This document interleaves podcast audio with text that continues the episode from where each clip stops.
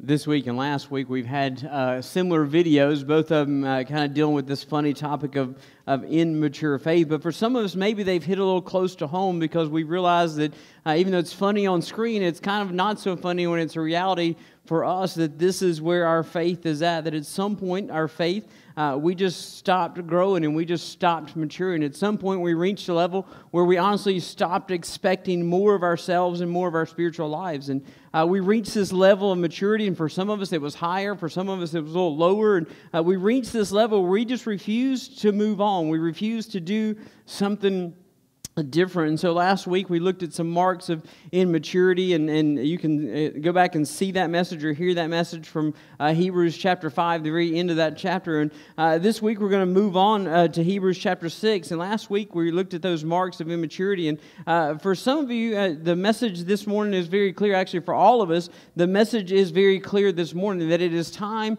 to move on to maturity. It's time to move on. It's time to grow up. It's time to leave our comfort zones and our places uh, that we're uh, comfortable in. And it's time that we mature and, and, become maturing adults. And it's time that we stop expecting more of our children and their faith than we expect of our own faith. And we're, we're truly honest, that sounds harsh to say, but the reality is that some of us are expecting more of our kids and growing in their faith than we are for ourselves. We bring our kids to Awana and we expect them to memorize Scripture, but we're not doing it ourselves. We bring them to a gospel project, but we don't do it ourselves. We expect them to read their Bible and say their prayers, but we're not doing it ourselves. We're expecting more of our kids than we are ourselves. And so for some of us, it's time that our, our faith moves out of kindergarten, moves out of the T ball leagues, and into the big leagues. And I'm not saying that you have to go to seminary. And I'm not saying that you need a doctorate degree in theology, but it's time to move on from where we are at this moment. And so if you're waiting for this thunderous, booming sign from heaven that it's time to move on. It's not going to come through this booming, audible voice that you may be looking for, but it's going to come very clear, very clear through the book of Hebrews. In Hebrews chapter 6 this morning, it is the Word of God, and He's telling you very clearly that it's time to move on. It's time to get out of kindergarten. It's time to get out of T ball. It's time to stop drinking milk and start eating solid food this morning, all right? So if you've got your Bibles, we're going to be in Hebrews chapter 6. We're going to be in the first eight verses. And as you're turning there this morning, I've got to give you this warning that Hebrews chapter 6, the first six, or excuse me, the first eight verses, um, are what some scholars consider one of the hardest passages to interpret. All right, they will say that this passage in, in, the book of Hebrews is probably the hardest to figure out, the hardest to interpret uh, in the whole book of Hebrews. And some scholars will tell you this is the hardest passage of Scripture in all of the New Testament. All right, so if you can conquer this one, then you're doing really well. And so the reason I love this passage is because it's not only going to kind of push us to maturity, but it's going to give us a chance to, to see how that works. What does it look like to grow in maturity. And how do we deal with a difficult passage like that? And so it's this exercise not only to be pushed to maturity, but this exercise in how we demonstrate that, how we grow in that, all right? And I got to tell you, there's a lot of well meaning Christians who have looked at this passage and come up with a very different understanding of it, right? And for some of you, you may grow up in a different um, denomination, a different tradition that taught a very different version of this passage. And so my goal and my prayer, as we look in Hebrews chapter 6 this morning, morning is I'm telling you, I'm giving you this warning for two reasons. One, I want you to stay with me through it all, okay? Don't, don't fall asleep on me. Hang with me through the whole thing because I want to make sure that when we leave here, everybody here and everybody watching online, that we all leave here with a right understanding of what this passage really says and what it really means. The other thing I want us to do is have this idea of this is how we work through a hard passage, and we can do that with other passages on our own. So when you are reading your Bible and you come across a difficult passage, how is it that you deal with that? How do you figure out what they're trying to say? And so now that I've terrified you of this passage, let's go ahead and dive into it in Hebrews chapter 6, reading the first eight verses. Verse 1 says, Therefore, leaving the elementary message about the Messiah, let us go on to maturity not laying again the foundation of repentance from dead works, faith in God, teaching about ritual washing, laying on of hands, and the resurrection of the dead, and eternal judgment.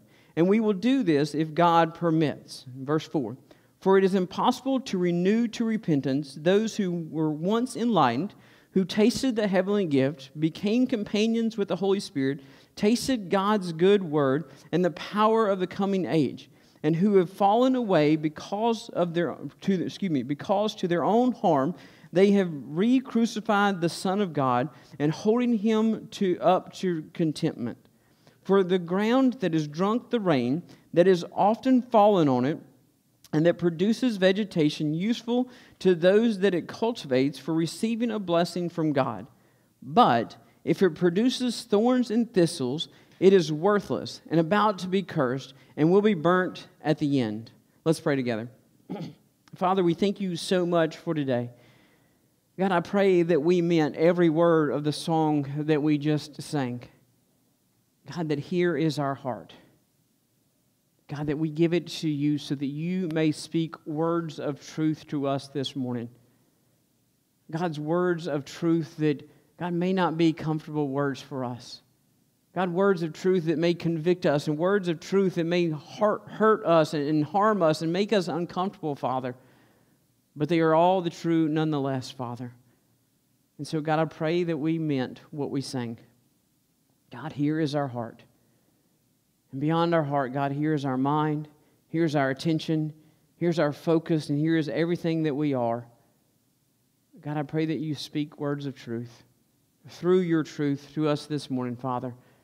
And God, I pray that we are open to your word. I pray that we are listening for your word. God, I pray that we will hear that booming, thundering voice this morning telling us exactly what your word says. It's time to move on, it is time to mature, it is time to grow up and grow out, Father. And so, God, I pray that you speak. And God, I pray with all of our heart and with all of our soul and all of our mind that we listen and we obey, Father. God, prepare us for what it is that you have us in this text this morning. Father, in Christ's name we pray. Amen sometime this past year, my family discovered the show that we really, really kind of called on to. We really enjoyed it uh, quite a bit, and some of you may be very familiar with it. It's called Lego Masters, and uh, there's two seasons of it. We just finished the second season, and at least there, that's only two seasons I know it. I'll be honest with you, we never watch shows when they're produced or when they come out. We're always like the, the Netflix or the Hulu people that catch them like two weeks later or like months or years later. Um, so I don't know when these things were, were uh, there, but for some of you, it, it's you know the show very well. But every week during Lego Masters, there's this new challenge that these two these teams, uh, there's a pair of them, uh, a pair of people on each team, and they have to build something out of Legos. Obviously, that's the name, right? So there's something they've got to build, and every challenge is new. Every week is something different. They've got to build something new and something creative, and there's these different themes they have to work with, and sometimes they have to be, come up with these crazy things like it's got to withstand an earthquake, or it's got to withstand a windstorm, or it's got to withstand a thousand pounds, and all these crazy things that they have to do, and they all have to build out of Legos. And I'll be honest with you, I've watched the show and, and it's, it's pretty amazing some of the things that they come up with, some of the creative ideas that they build, and some of the creative uh, ways they work Legos together. And I'll be honest with you, I, when I grew up, Legos were like little squares. That's all they were. Maybe little rectangles, and, and that's all Legos were, right? And now they've got all these shapes and pieces and all these different parts, and you can make like all this amazing stuff out of them. We didn't have that, but there's one episode that, that really kind of stood out to me as I was working through this passage. And I don't remember how old it was. I don't know. Like I said, we watched it a few weeks ago, but it could have been a year old or whatever. Uh, but the challenge in this particular episode was that they had to build a castle. All right. Now that doesn't sound hard if you're going to build a castle out of Legos because it's blocks, right? Except this castle had to be built literally on the side of a cliff, right? So what they had is they literally had this wall, and you had to build your castle stuck to the side of this cliff. Except the trick is that the Legos that you're building onto are not the side that you stick to, they're the flat side. Right, with a few exceptions, and so to, they, the, when they gave them this challenge, they told them they're going to be judged on two criteria. The first criteria is they wanted something that looks good. If you're going to build a castle, you got to make it look good. So the first thing they're going to judge on is appearance. They want it to be creative. They want to be they're always about the stories that you tell with your, your creations and all that. So they wanted something that was going to be looking good, something that was going to appear nice, something that would kind of catch their eye and catch their, their creative ability. And so they were looking to show off their creative sense. But the second criteria they were looking for was they wanted to see which team could build furthest out from the wall. Okay, so if you imagine this is the wall, and they wanted to see which team could build out further than any other team. That was criteria number two. Well, I guess it, technically it was number one because the team that built furthest from the wall right, automatically moved on to the finals. So I wanted to show you one picture of one of the castles that was built. Right? This is one of them. And be honest with you, this is not the one who won. Okay? This is not the winning castle. They didn't build the furthest out, right? So you can kind of see that flat wall, that's their cliff back there. And then you had to literally build the castle out from that wall. All right? And now the winning team was able to build out six feet from that castle or from that cliff wall, right? Now this may surprise you. That's bigger than me, okay? So if I laid down and my feet hit that cliff, my head would still not reach the end of their creation. Okay? This one's not quite six feet, it's just a little less than that. But the winning team was able to build out six feet from the wall. Right? And, and here's the this is the part that, that I loved about this whole thing. That massive creation is only connected to that wall by 10 little bitty points. Okay? So there are literally 10 little half Legos. And when I say half Legos, you know Legos come in like there's two rows on each one of them. And so a half of Lego, there's one, there are 10 little half Legos sticking out of that wall. Which means that whole thing is held up by 10 little bitty points that just have one little dot on that Lego. All the rest of it is within the wall itself. Right? And so they had to build this massive creation. They had to build all the way, not just right there, but all the way out, hinging and hanging on these 10 little connection points. And they had these 10 points, and they had to build out from there. And they had to build this impressive, massive structure. And it shocks me that it's just held up by these 10 little points. And so that one you can kind of see at the bottom, there's, they built on the kind of the curves and the connection points. So there was some engineering and all this, this uh, thought that went into this. But I want you to understand these 10 little points, these were the foundation of everything.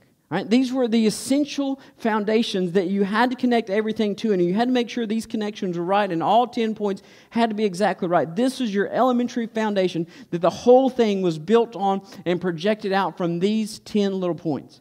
And so as we get to chapter 6, in the beginning of this difficult passage, the writer starts off, and he starts off talking kind of the same idea about these elementary foundations that are built into our faith, except he tells us that our job is not to hold on to these, it's to build out from these, right? That there are some foundations, and these foundations are established, they're there, but we don't need to stay there. Right? And so in verse in the first three verses, he briefly mentions three different sets of foundations. And so we're going to look at them uh, starting in verse 1 and reading through verse 2 and, and what it tells you is this is the whole thing. These foundations are kind of where the jewish faith was and so you're building out from those pointing you to christ. And so i want you to look with me in verse 1 and he says he writes this in verse 1 he says therefore leave the elementary message about the messiah and let us go on to maturity, not laying again the foundation. And then he goes on to list these six examples of the elementary foundations. And so we'll keep reading in verse 1 and finish up in verse 2. And he says, Not laying again the foundation of repentance from dead works. That's one.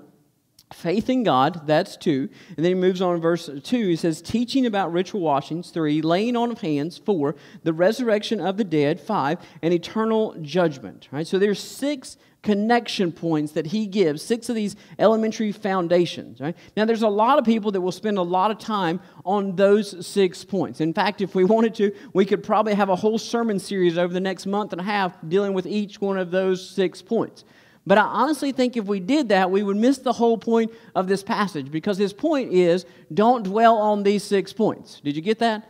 Let's move on from these. All right, so we're going to do that. We're going to move on from these, uh, and we're going to build on these. And so I want you to understand that I think if we dwell on these, we're going to miss the point because what he's telling you is that the readers, are. He's telling them this is not where you should stay. And he's not telling you that these are not important things to the Christian faith. They, there are, but he's telling you that there's more out there. And so move on from these six elementary things. And I really think that he's confident that his readers and you and I know what these six things are. That, we're familiar enough with these six things that he doesn't have to go over them again. Hence, he doesn't have to relay this foundation. That they're there, they're solid. Okay? And you got to remember that he's writing to folks that really grew up Jewish and then became Christians. And so these things are solid. These things have been in their, their uh, childhood and their, their worldview for a really long time. But the reason he mentions these six things is because if you look at them, honestly, none of them are distinctly Christian things. Right? I don't know if you caught on to that when we were reading over that list or not. None of them are really distinctly Christians. In fact, all of them are kind of common ground between the Jewish faith and the Christian faith. Right? If you were talking to a Jew, you would have no problem talking about having faith in God. They would be fine with that. Do you believe in God? Yeah, absolutely, I believe in God. Any Jew would answer that question that way. Right? Do, do you believe you should turn away from sin? Well, yeah, sin's bad. We should all stop doing that. Any Jew is not going to have a problem talking about turning away from sin, right? Do you, do you believe there's God? Yeah, absolutely. Do you believe in the ritual washings and the practice of laying on hands? Yeah, they got no problem with that. They've been doing that for generations. For centuries, they've been ritual washing and the priest washing, and they've been doing that for a long time. They've been laying on of hands. Anytime a priest gives a blessing to a group of people, he lays his hands on them. Anytime he prays for the sick, he lays his hands on them. They've been doing that for generations.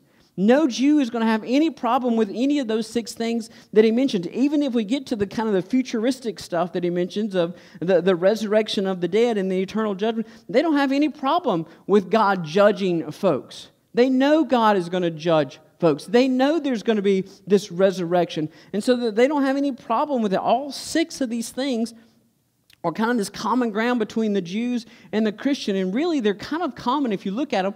Most of them are common, but not just between Jews and Christians, but really between Christians and all other religious beliefs. You ask anybody who's got any religious beliefs if they believe in God. Yeah, I got faith in God. No problem. Do you have certain practices that you do, the ritual washings and the laying on of hands? Yeah, they may look different, but yeah, we got those things. Do you believe there's something beyond this life? Yeah, we believe that. That's not a problem. And so I want you to understand and remember that the guy is writing to these Jewish people who grew up Jewish, they grew up in the Jewish faith, and then they became Christians. And when they did that, they suddenly found themselves with this immense amount of pressure and persecution from their whole community. Their whole community they grew up in is suddenly looking and be like, whoa, you've gone too far.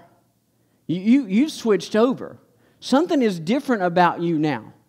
And not only just the community they grew up in, but really their family, because it wasn't just that, that, that you, you grew up, this was your identity, this is who your family was. And so for some of them, the, the pressure and persecution really came from within their own family. And so to make life easier for them, what they do? We're just going to hang on to these common ground practices. We're just going to build right on the very edge of the cliff. We're going to be saved enough to be saved, but we're just going to stay on that little connection point. We're not going to move too far out. We're just going to stay right here. Because if we just stay right here, then from the right angle, or maybe from a long enough distance, you really can't tell if I'm off the cliff or if I'm in the cliff.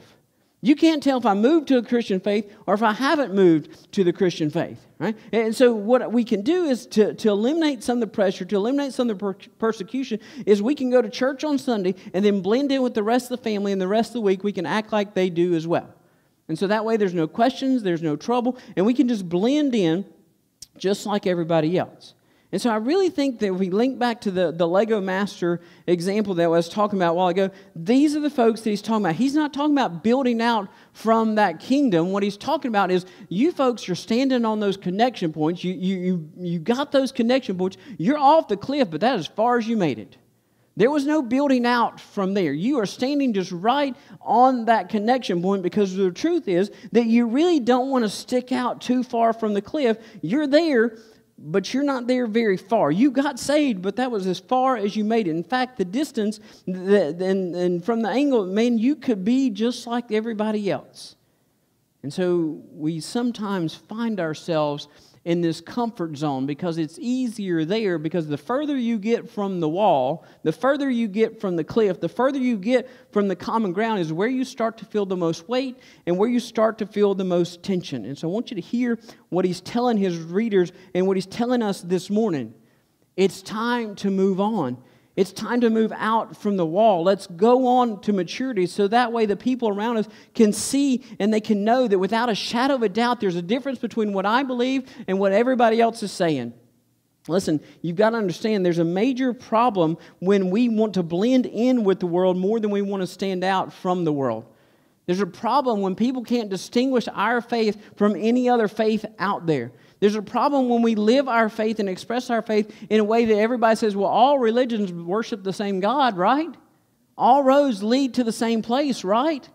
There's a problem when we can't distinguish and others can't distinguish from the way we live our life, the way we work, and what we believe, that there is not just this same thing. See, but too many of us want to stand on the common ground and we don't want to build out from there. We don't want to go out to this and when people look at us like, oh, that's sticking out. That's standing out. That's completely different than what is the wall looks like.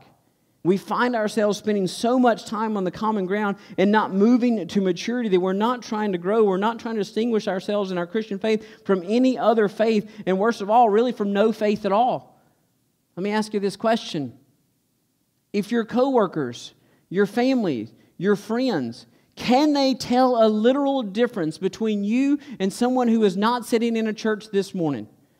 Can they tell a difference in the way you live your life and what you believe than someone who went to synagogue yesterday or someone who went to the Muslim temple this morning? Can they tell a difference in the way you live your life and what you do in your life and what you believe than any other faith that is out there or worse, no faith at all? And if the answer is no, then what he's telling you is time to build out from the wall. Because if everything in your life is common to every other religion or no religion at all, you're just reliving the foundations again and again and again and again. And you are standing in a common ground. And you're never going to move out from that unless you choose to. You're never going to experience all that God has to offer in the Christian life if you're standing on the connection points instead of building out from that common ground. And if you need to build out, you need to move on and you need to move out to maturity and so that people can see the difference, so that others can see the difference as well. You see, an immature faith, which is what we've talked about last week and this week, will never allow you to build out. An immature faith will always keep you close to the wall. An immature faith will never allow you to experience the fullness and the beauty that is out there in the Christian life because we're too busy standing back here in our comfort zone, in our safe zone, in, in the, the common ground where everybody agrees and nobody gets upset and we just all work, we all do the same thing.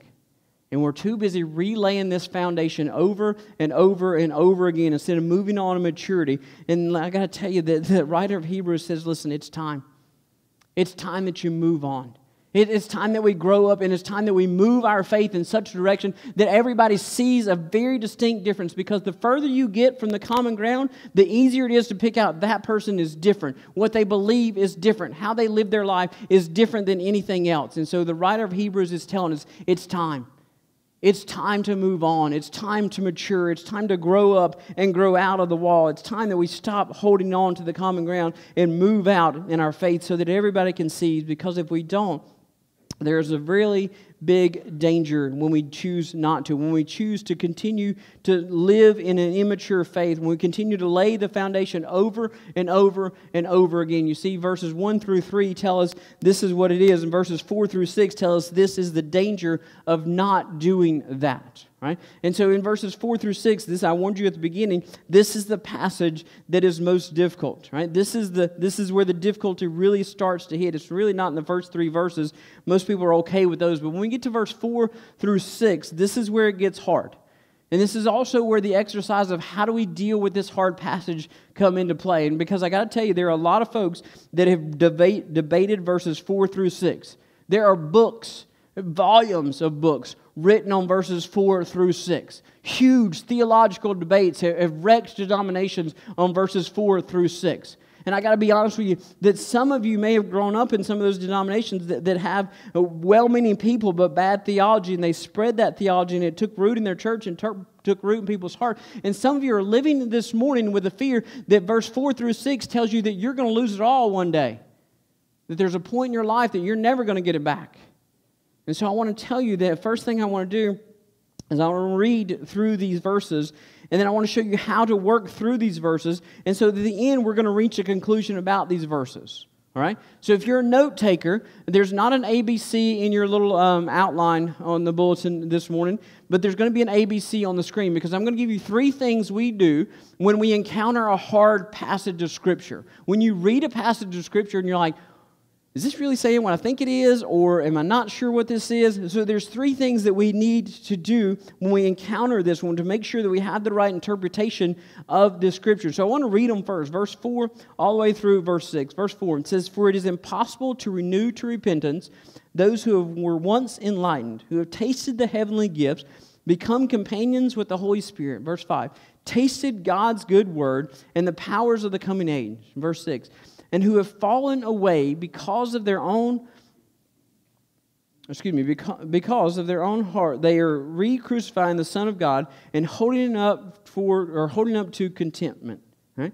And the one thing we have to do when we encounter a difficult passage, the first thing we have to do is we have to let that passage speak for itself. Okay? And that sounds very simple. We have to resist the temptation to add to that passage what it doesn't say. And we also have to resist the temptation to take anything away from that passage that is there.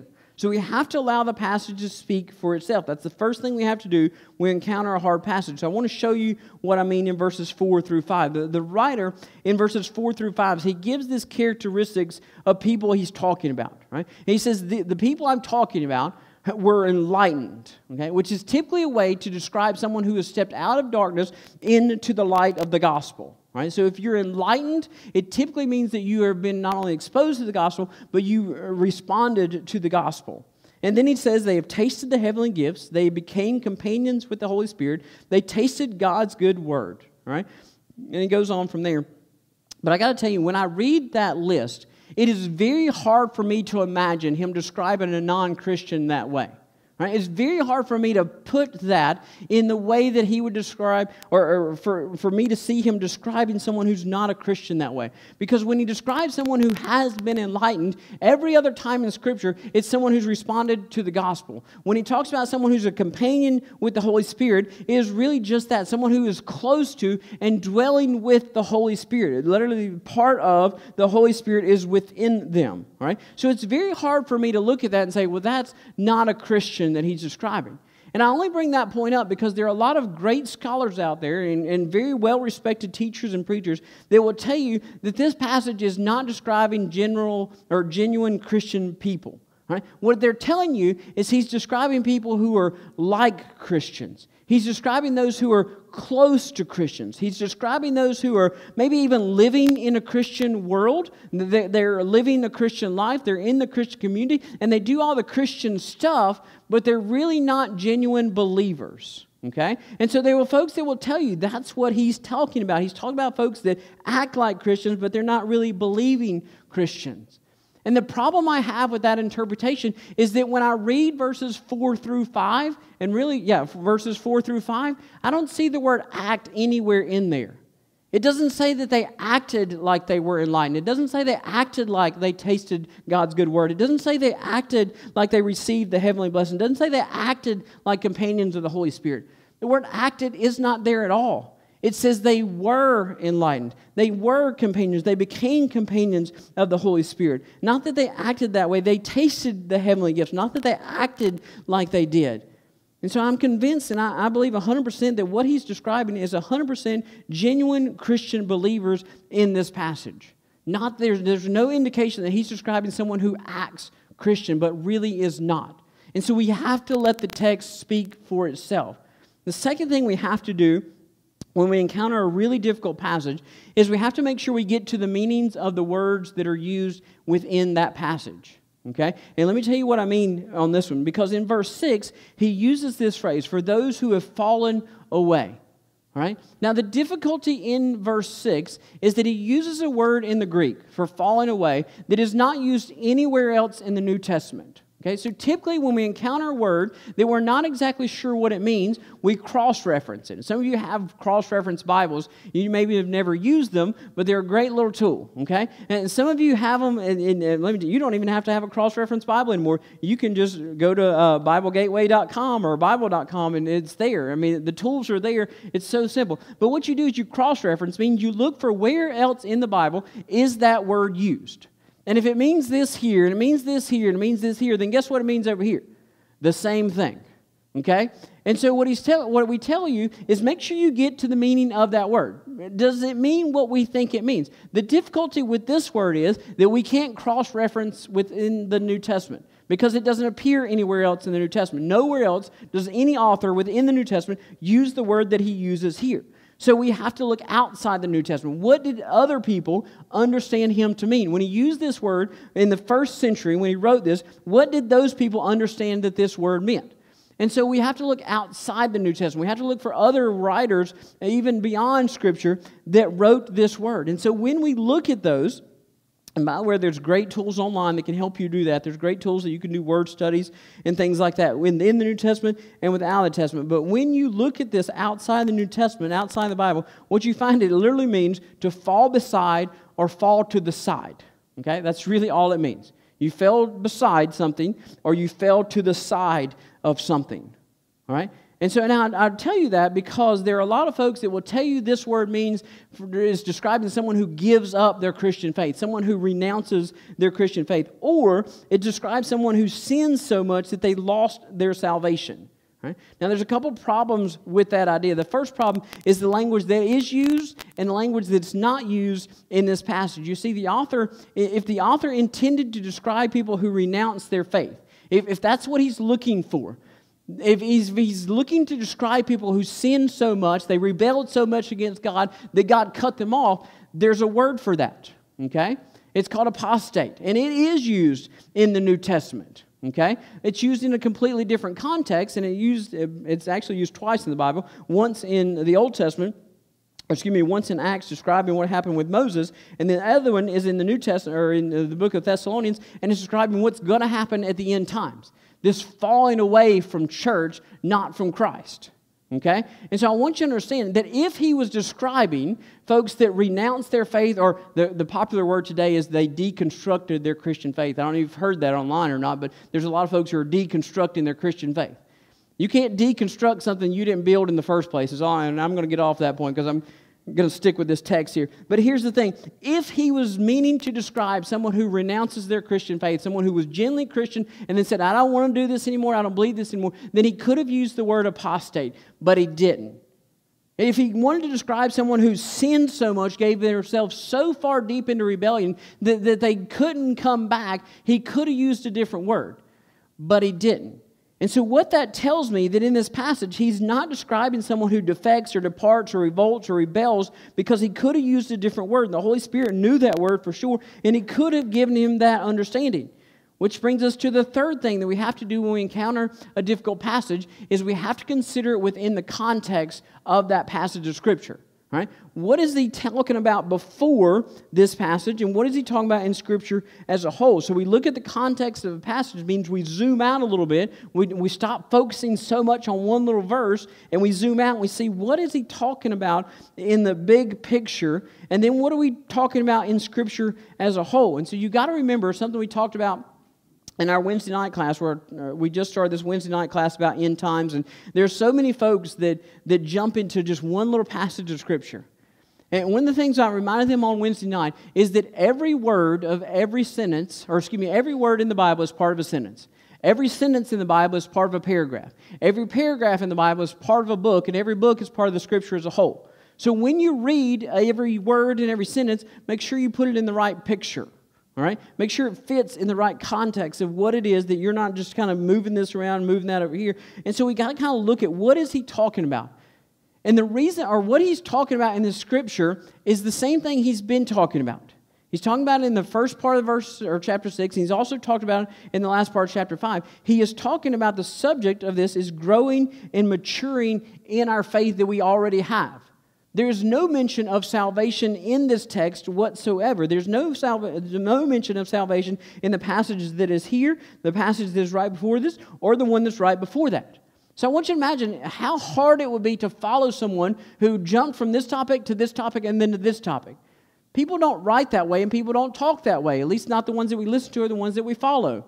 The Holy Spirit's not going to throw confusion on us like that. So he's going to hold this line of thought. He's going to continue this discussion. And the thing he's discussion or discussing is maturity within our faith, not losing our faith. And so I want you to notice also, he doesn't say it's impossible to renew to salvation. Salvation is never mentioned in this passage, is never mentioned in the passage beforehand. What he's saying is it's impossible to renew to repentance those who have fallen away. And so we consider the context of our interpretation, it's got to fit the conversation that's going on. The conversation in this passage is sanctification, not salvation. Right? And, and so we we can add to that the context of Scripture as a whole. Right? And I'm going to put three or four verses on the screen here. Now, we're not going to look all them up because we don't have time to look all them up, but uh, hopefully you'll jot these down. John chapter 5, verse 24, Romans chapter 8, verse 38, Romans chapter 11, verse 29, and 1 Corinthians chapter 1, verse 6 through 8. And hopefully you jot those down. You can go back and look all those up later. But in the context of Scripture as a whole, there are tons of passages that teach us this is not a salvation question, this is a sanctification question, simply because once we have salvation, we are eternally secure. All those four passages, plus probably twice that many more, teach us that once we have salvation, we never, ever lose it. And so it brings us back to this question if he's not talking about fake Christians and he's not talking about genuine Christians losing their salvation, then what in the world is he talking about? So we, we've kind of dealt with Scripture. We, we've let it speak for itself. We've went to the wording of Scripture. We've looked at the context of what it is. And so now we come to the point where we actually figure out what he's talking about. And so I'm, I'm, I'm along these lines that here's what we're talking about. We're not talking about uh, losing your salvation. What we're simply talking about is the same thing we've been talking about.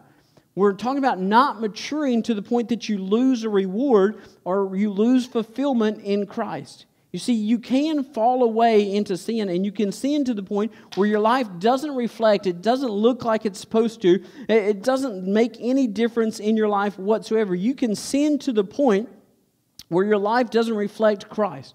In fact, your life shames Christ. It disgraces the sacrifice that he made for you. That's what he's talking about when he talks about um, re crucifying him or holding him in contempt. And it doesn't mean that we lose our salvation, it simply means that we lose the rewards that we should be working for means we lose the rewards that we could be earning in heaven. And if you want a picture of that in Scripture, go back to the Old Testament when the Hebrews were getting ready to enter in the promised land and they kept sinning, they kept turning their back on God, they kept distrusting God, and yet there's a whole generation that loses their reward of going in the promised land. Now, they didn't stop becoming God's people. He didn't cut the relationship off with them. They kept their relationship, albeit on their part it was a terrible relationship, but God was faithful. He kept their, uh, his part of the relationship. He never cut that off. He, they never stopped being God's people. But this whole generation, they missed out on the promises of the reward. They could have been in the, uh, in the uh, promised land a whole generation before, but they didn't. Why? Because they didn't mature in their faith when they should have. And so when he says it's impossible to renew to repentance, we have this idea that repentance is always turning from sin and turning to God, right? And that's true. But repentance in and of itself simply means that you turn from one thing to another. Right? And so, what he's telling us in this scripture is that it is impossible to turn from sin and turn to a reward that you missed out on because you weren't living a life that you should have been living. Right? Because you didn't grow up and you didn't mature in your faith, then you miss out on opportunities to build up for yourself treasures in heaven. Go back to what we talked about in chapter 5. For some of us, we didn't mature in our faith and we should have been teachers, and we missed out on the opportunity to be teachers, which means we missed out on the opportunity to make disciples, which means we missed out on the opportunity when we get to heaven, somebody's going to walk in and be like, Listen, I'm here today because of what you taught me in Sunday school. I'm here today because what you taught me about this. Some of us didn't grow up in our faith to the point we matured enough that we shared Christ, and we miss out on the opportunity that when we get to heaven, somebody's going to walk up and be like, Hey, the only reason I'm here is because you taught me the Word of God. And we're going to miss the reward that comes with that. And what he's telling you is that once you've missed that opportunity, you don't get to go back and get it again. You only have one chance to do some of the things that are here on this earth. And so you only have one chance to build up these treasures, to teach others, to make this difference. And once you miss those opportunities because you love sin so much, you cannot turn back and you can't go back and you can't get them. It's impossible to turn back and get those rewards once we miss them because we chose immaturity. We chose to be comfortable. We chose to stand next to the wall rather than build out from the wall. And so the truth is, we only have one chance in this life. And the question in the context of this passage is what are we going to spend that life doing? Are we going to spend it chasing a productive maturity in Christ, or are we going to spend it in this worthless sin and immaturity? See, the author ends this passage of Scripture giving this, this illustration of a field uh, or a garden. He says in verse 7, he says, For the ground that has drunk the rain, that has often fallen on it, and that produces vegetation useful to those it is cultivated for receiving a blessing from God. Say he's describing this ground that took what was given to it. The ground didn't do anything, Okay? It just took the rain, it took what was worked in it, and it produced something. Right? So you have the blessings, you have the tools that God's given you, and you can mature in them and you can produce fruit. And if you do that, you will be blessed. You will have eternal reward. And then in verse 8, he gives the opposite of it. In verse 8, he says, This is what happens if you don't. Verse 8, he says, But if it produces thorns and thistles. Right? So understand, this ground got the same rain, had the same opportunities, but it didn't produce vegetation. It produced thorns and thistles. It is worthless and about to be burned, and it will be, or excuse me, about to be cursed and will be burned at the end. And there's this beautiful connection between here and what Paul writes in 1 Corinthians chapter 3, verse 13 through 15. You see, the interesting thing is the topic of 1 Corinthians 13 is exactly the same excuse me, not 13, 1 Corinthians 3, is exactly the same that he's writing here in Hebrews. It is this idea of not growing up, this idea of always drinking milk and never eating meat, this idea of not maturing beyond where you are right now. And the topic is the same, and he ends kind of the same way. And he has this beautiful picture. He says in Romans, or excuse me, 1 Corinthians 3, verse 13 through 15, he says, For each one's work will become obvious for the day, that is the end, it will disclose it, because it will be revealed by fire the fire that will test the quality of each one's work. If one's work that he has built survives, he will receive a reward. Verse 15 If anyone's work is burnt up, it will be lost, but he will be saved.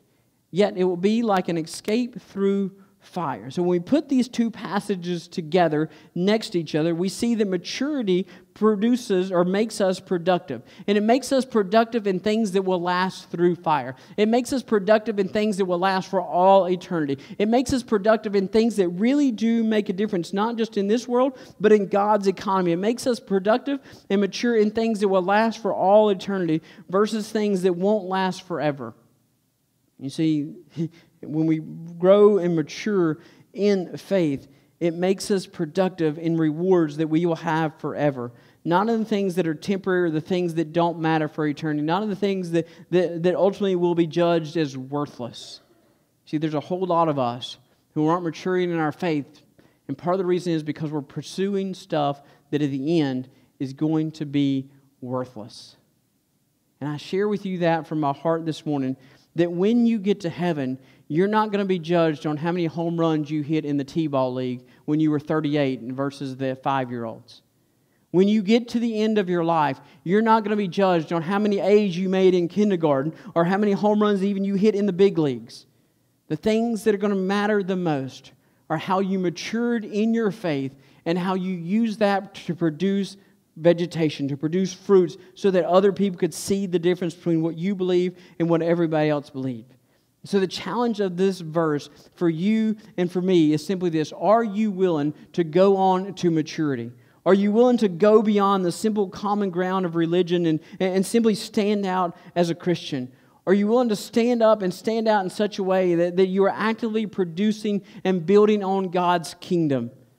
Are you simply going to come in yet another Sunday, listen to another sermon, and walk out of here and soak in a little bit of rain, but walk out of here and still produce thorns and thistles. Walk out of here the exact same way, refusing to mature, refusing to re- the rewards and blessings that could come with maturity. You only get one shot at it. And if you don't do it, you don't get a chance to turn back and do it again. Let's pray together.